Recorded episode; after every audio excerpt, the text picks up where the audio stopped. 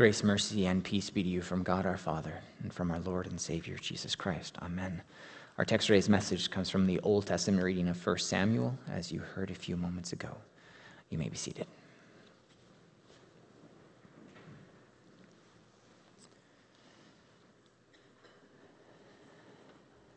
Dear brothers and sisters in Christ,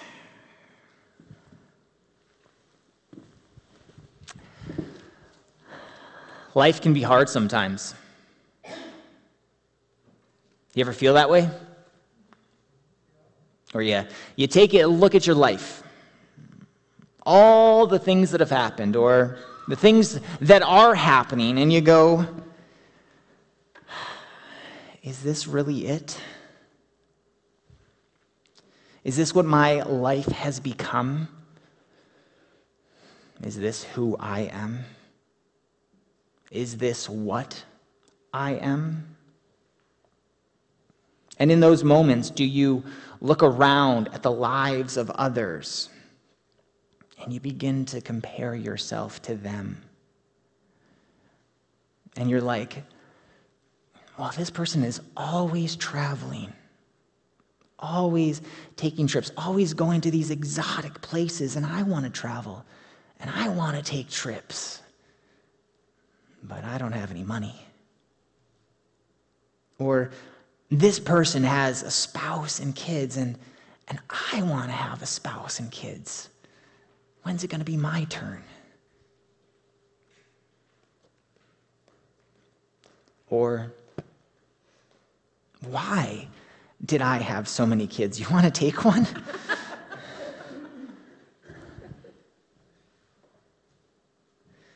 Or why do I always struggle with sin? Why is it always so hard to overcome temptation? And why is it always the same sin?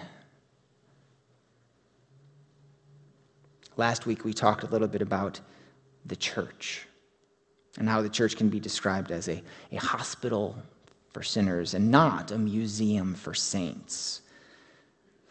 But certainly there are times when it feels like a museum. How many of you like museums? That's right, not very many of you. Sometimes it's the same with the church. Sometimes it feels like not very many people like the church. What else do we know about museums? They're quiet. There's not very many people visiting all the time. You're not really supposed to touch anything. But then sometimes they'll have a group from school visit with kids, and it's really loud and distracting, and they touch everything. And then there are those people who are at the museum and they just want the peace and quiet. But these kids don't make it possible. And so sometimes they give these children some not so nice looks. Or they even tell them to be quiet. Sometimes churches have this idea that you come and sit and be quiet and do not touch anything and except the pew that you're sitting in. And please do not grab or touch that Bible that is in front of you. Don't open it up either. Just leave it there. It's just a decoration. And then sometimes there's a whole bunch of kids here all at once. And they're really loud and they just touch everything. And they play with toys in the back. And when they play with toys in the pews, you might know that it's not very quiet. And it's distracting for the people that are here who they just want to sit and they want to listen in peace and quiet. And so sometimes they even give the kids and their parents some not so nice looks. Or they even tell them to be quiet. Churches can be hard sometimes. And sometimes we take a look at other churches and we're like, oh man, they're doing all of these cool things and they have all this cool music and fun programs, and well, I want to be doing cool things with cool music and fun programs. Or that church never struggles to get volunteers. I wish we didn't struggle to get volunteers. Or that church seems like the place to be, and it seems like no one wants to be here. Why doesn't anyone want to be here? Or that church's pastor is super cool and hip. I wish I had a pastor that was super cool and hip. Let me let you in on a little secret. When we compare ourselves to others, when we compare our church to other churches, it's always going to be easier to see the negatives than it is to see the positives. And we don't have to look any farther than the people of Israel in the Old Testament reading for today to see that. Remember this Israel has this cycle. Right? They sin, they stop following God, they disobey Him and His ways. And then they face a judgment for their sins. And usually this means that they get conquered by another nation. And then after a certain amount of time, sometimes it's a few years, sometimes it's a whole lot of years, they cry out to God. They repent of their ways. And then God delivers them. He sends leaders like Moses to go and deliver his people, set his people free. He sent judges like Gideon and Ehud and Samson.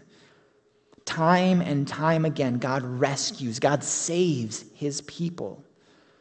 And eventually, their response is to sin again and disobey God and his commands again, and to reject God and to walk away from him.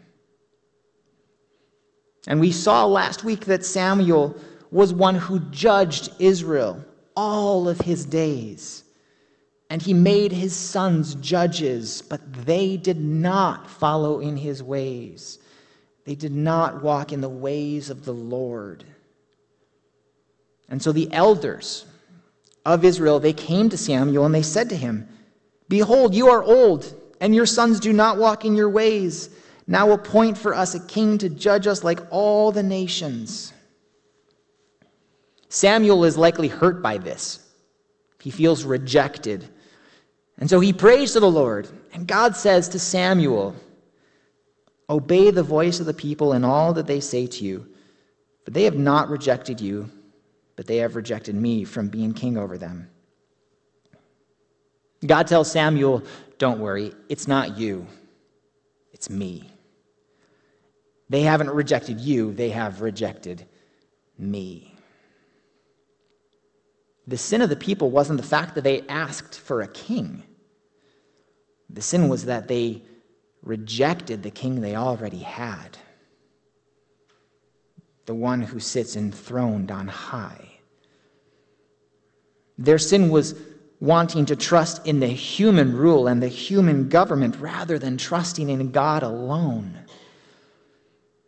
They had forgotten so easily everything that God had done for them, bringing them out of the land of Egypt, bringing them out of slavery, bringing them to the promised land, a land flowing with milk and honey giving them victory upon victory, giving them everything that they needed in life. How soon they forgot. They've taken all of the gifts that God has given to them as their true king, and they're saying, it's not good enough. Why? Because they saw what all the other nations had a physical king, and they wanted that.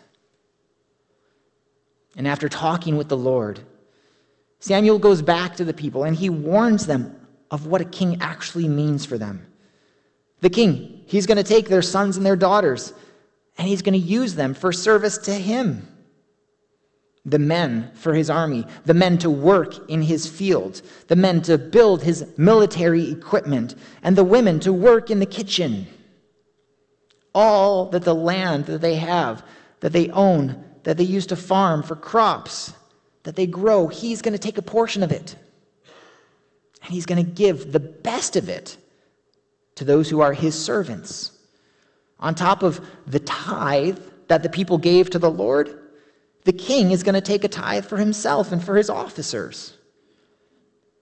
The servants that the people have working for them, well, he's going to take them and he's going to make them work for him.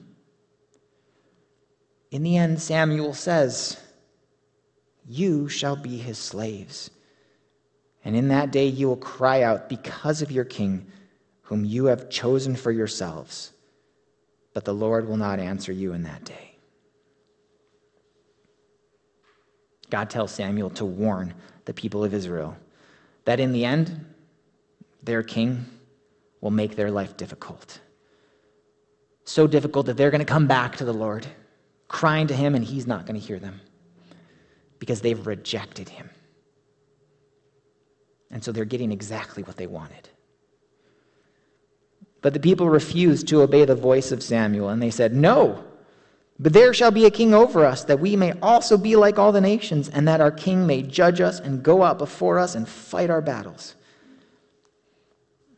God gives them the warning that they're going to come crawling back to God because they don't like the decision that they made by having a king rule over them, because they've rejected their true king. And they're like, no, we won't. The people didn't even see all the things that Samuel had done for them. They just saw him as old. They saw his sons as worthless, which, I mean, to be honest, they were. And they didn't even see God. The people only saw the positives in this king someone to fight their battles, someone to make them like every other nation. The people of Israel were the people of God. They were set apart by God, chosen by Him. But they didn't want to be set apart. They wanted to be like everyone else. And so God would give that to them. And eventually they'd realize it was a mistake. But by then it would be too late. So they go out to find a king for the people and it's Saul who is chosen. God tells Samuel who he will see, and, and when he, he sees him, he'll know that he is going to be the king of Israel, and he's going to anoint him as such.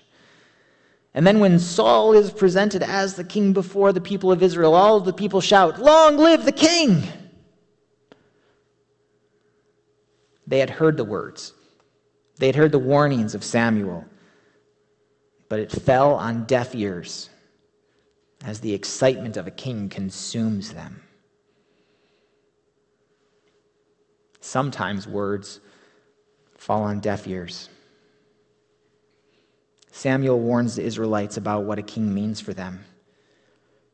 They say it won't happen. Spoiler alert, it does. God uses people to share his messages. That's what prophets do. And every prophecy that God has ever given has come true. No matter what the people who are prophesied against say. Just like Peter in the reading from the gospel said that he won't fall away from Christ even if everyone else does. And Jesus said to him, Truly, I tell you, this very night before the rooster crows, you will deny me three times. And Peter said to him, Even if I must die with you, I will never deny you. And Jesus says, Before the rooster crows, you won't just deny me, reject me once. You won't do it twice. You're going to do it three times. And Peter, like the Israelites to Samuel, says, No, I won't. And then he says, Even if I must die, I won't deny. What does Peter do? He denies rejects knowing Jesus three times. How many times do we take that stance? I'll never reject God. I'll be faithful to Him. I won't deny Him in front of others. I'm going to speak out my faith and tell everyone about Him. And then when the opportunity presents itself, we get quiet.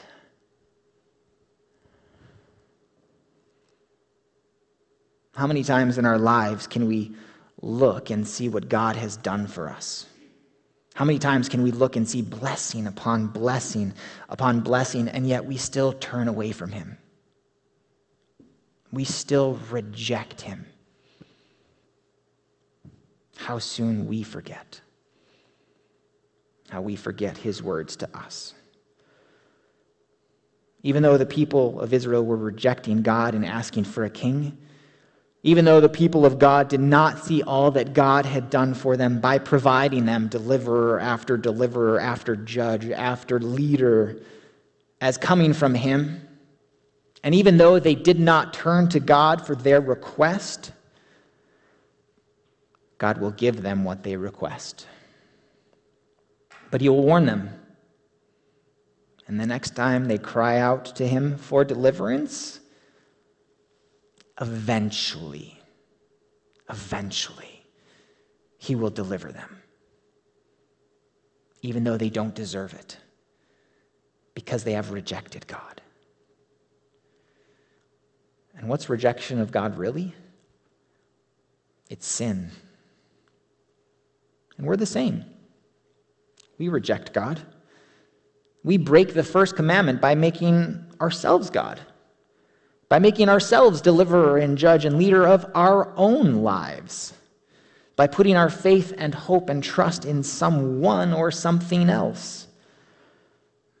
And what we deserve for our sin, when we realize what we've done, and we cry out because of the king whom we have chosen for ourselves, which is ourselves, because we've made ourselves king and lord and try to be like God we deserve to have the Lord not answer us in that day.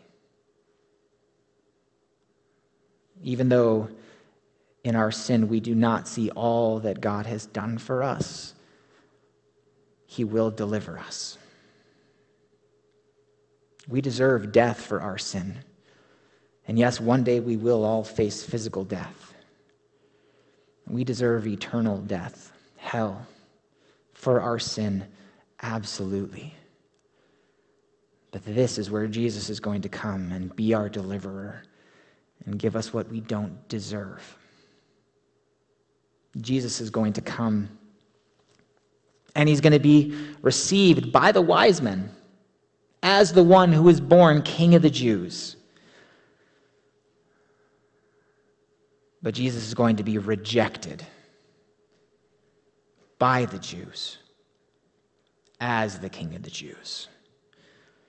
That's what's put above his head by Pilate on the cross. Jesus, King of the Jews. And Jesus is the one true King, the sinless deliverer, the perfect Savior. But in order to save, he has to die. In order to deliver, he has to be rejected and he has to suffer. And that's what he does for the sins of the world, for your sins and mine. But the place where the one true king belongs is not in a tomb. His place is on a throne. And so he rises from the dead in glory as the Almighty, as the conquering one who defeated sin, who defeated the devil, defeated death and overcame hell for us, for you and for me. Not because we deserved it, but because it was the only way to save us.